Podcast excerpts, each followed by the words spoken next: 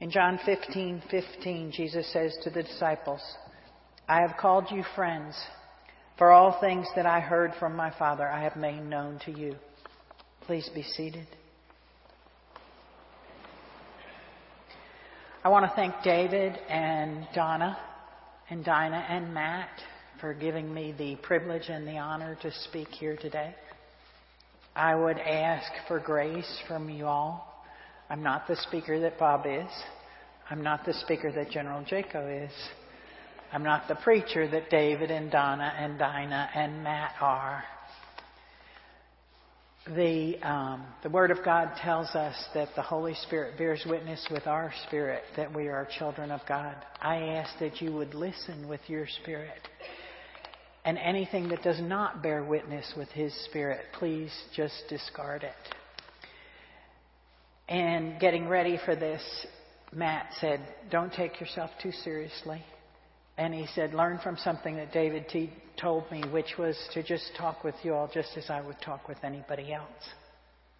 Scott Hare, who's a preacher out at our church plant, preaches barefoot because Moses said to, because the Lord said to Moses, take your shoes off, this is holy ground.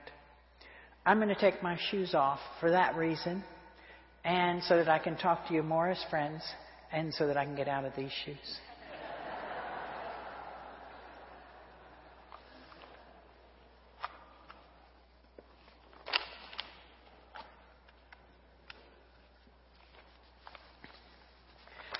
When David first asked me to preach about faith of our fathers and mothers, I thought of my friend Dorothy Vickers.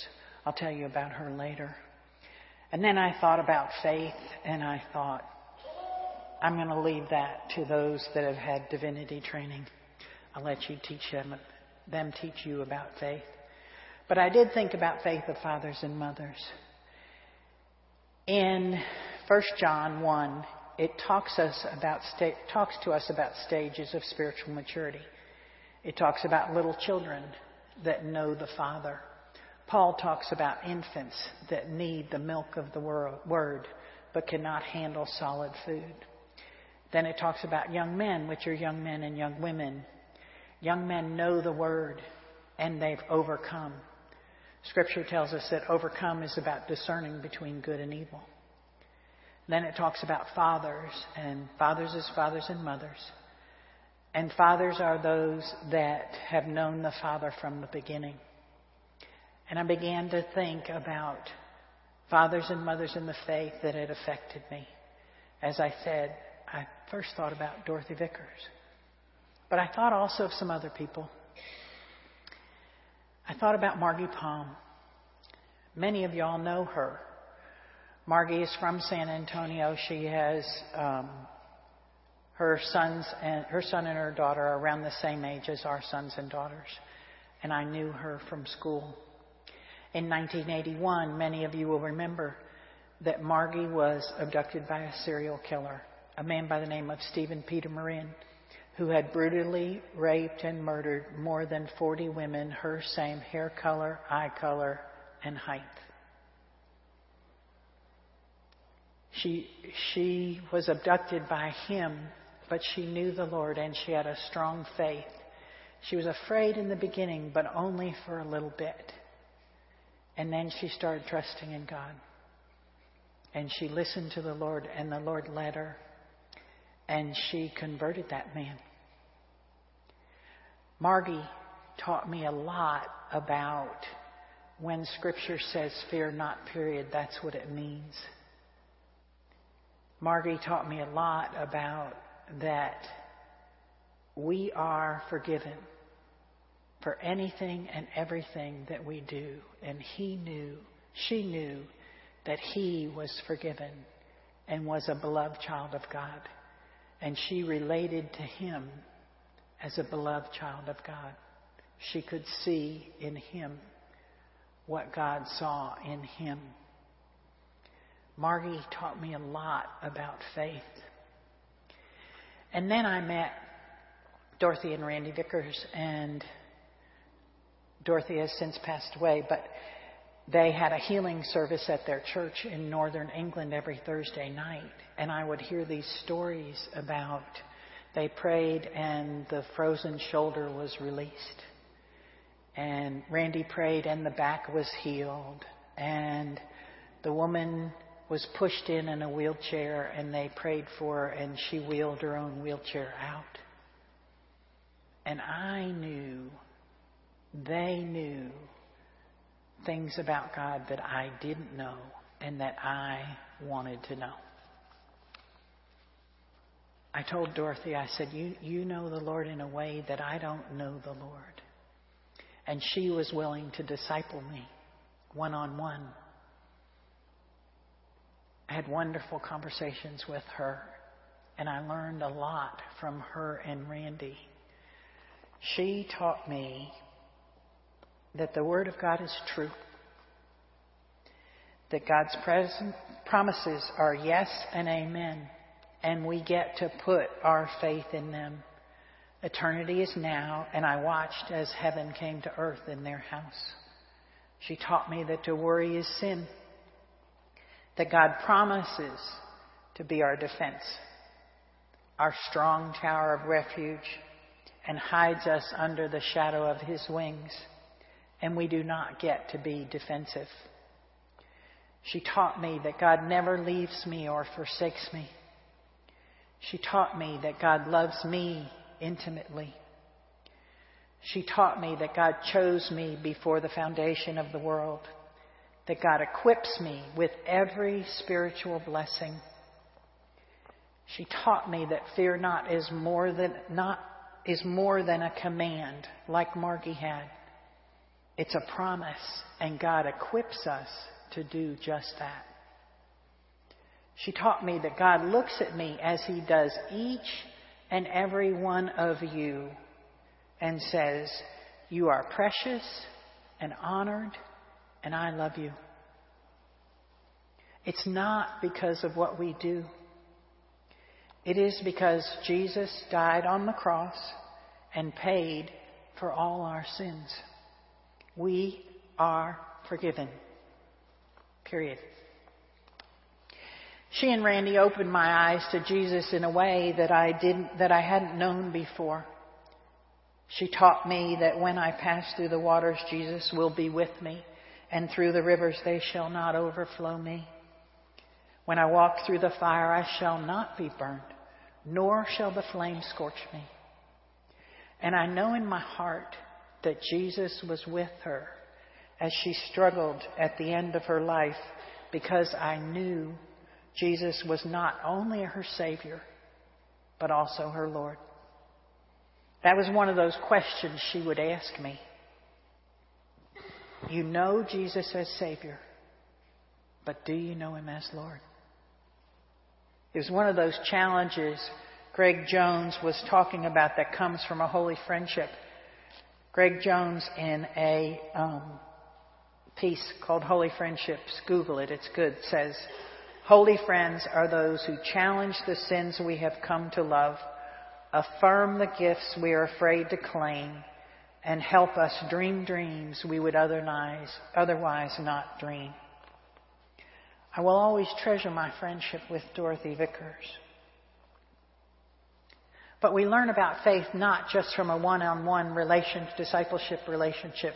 All those are, those are very valuable and very important. And if you don't have one, I would encourage you to get one. I realized after David asked me about this that I didn't think first about the faith of my father and my mother. I grew up in a Christian home. We went to Mass every week. We went to Catholic schools. But as a kid, that's just everyday life. It's just what you do. My parents died when I was twenty-five. Many of you walked through that with me.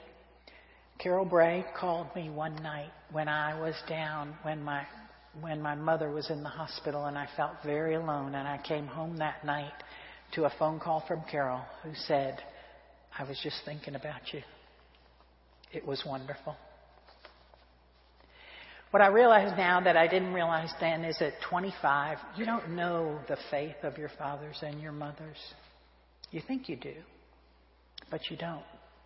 And as I've gone about my Christian walk, the Lord has put me in connection with people that have lost children, And as I was with them, I could relate to them as a sibling. But as I prepared for this sermon, I realized that through them, the Lord was showing me the faith of my father and my mother. My parents had my sister Mary Pat, and a year and a half later, they lost a little girl at seven and a half months to placenta previa. A year and a half later, my mother was pregnant again, and that baby, a girl, was born but only lived three days, and it was again placenta previa. About a year and a half later, you can sense a pattern here. My mother was pregnant again. And at this point, the doctor's a friend, you can imagine. And he said, Mary, we know what to do now. When you go into labor, you call me, and I'm going to sit with you, and we're going to have this baby. I don't know what they did. To this day, I don't know what they do for it. But now they know what to do for it. And my brother Johnny was born, and they were thrilled to have a boy. A year and a half later, my sister Susie came. A year and a half later, my brother Johnny died in a tonsillectomy. After that, my parents had four more children. I'm the youngest. What I realized as I would walk with friends who were going through the loss of children way too early was that the Lord was showing me the faith of my father and my mother. You see, when I was growing up, it was just what had happened. It was just what what what people did. I didn't have a clue. Because as a child, you don't understand about the things your parents are going through. I will be forever grateful to all of you that have taught me about the faith of my father and mother. I have a friend that lost, a, one of my friends that's lost a child, prayed and asked the Lord that she wouldn't have bitterness when she was around others that had, all, that had children the same age and sex as the child that she had lost. I marvel at the faith that that takes, and I have learned much from these women. I also realized that while we learned from a one-on-one discipleship relationship, when I thought about that, about my parents, I realized how much I have learned just from the people close to me, day in and day out, with just everyday living. Don't worry. I'm not going to tell you all the things I've learned from my husband, Bob. We've been married too long. But I thank you. I thank you for showing me that you need to lose your life to find it. I thank you for the steadiness that you've provided for me all these years, and for the integrity and honor with which you've lived your life. As I said before, I'm a child, I'm a young woman, and I'm a mother all at the same time. There are things that are new to me in the faith, and I'm a child, and there are things that I am going through, and I'm a young woman, and there are things where I've come through. One person termed it that there is training ground, battleground, and proven ground. What I realized as I thought about this sermon is that there are places where my sons, our sons, excuse me, where our sons are fathers in the faith, and I'm not. I've learned much from our son Chris on the value of meditation. Recently, the Lord spoke to him and said, it's all about the Torah. You see, it's wilderness, the law, slavery, and then the promised land. There's a verse in the New Testament where Jesus says, if you don't understand Moses, you're not going to understand me. It's the value of the Torah. Our son Matt has taught me much and is a father in terms of hearing God's call and father and following it. You all have been blessed to hear from him about being led by the Holy Spirit. David has taught us a lot about sonship, and in Romans eight it says those that are led by the Spirit of God are sons of God. Matthew has taught me much about following the leading of the Holy Spirit. Our son Mike has taught me a lot about perseverance and grit and a firmness but a gentleness and a sweetness at the same time. I will always be grateful to them. But why does Scripture tell us to talk about the faith of our fathers and mothers?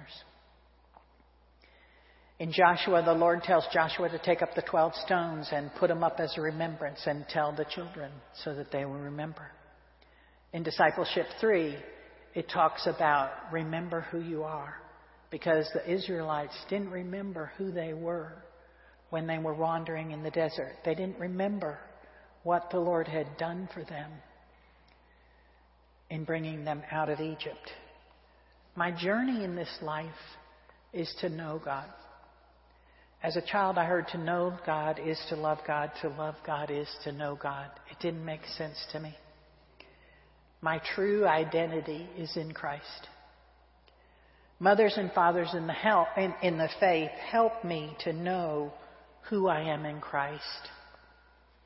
Dorothy taught me that healing is now. Eternity is now. Margie taught me that fear not is something that really happens.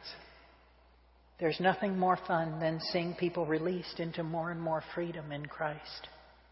It's for freedom that Christ sets us free. Those who Christ sets free are free indeed.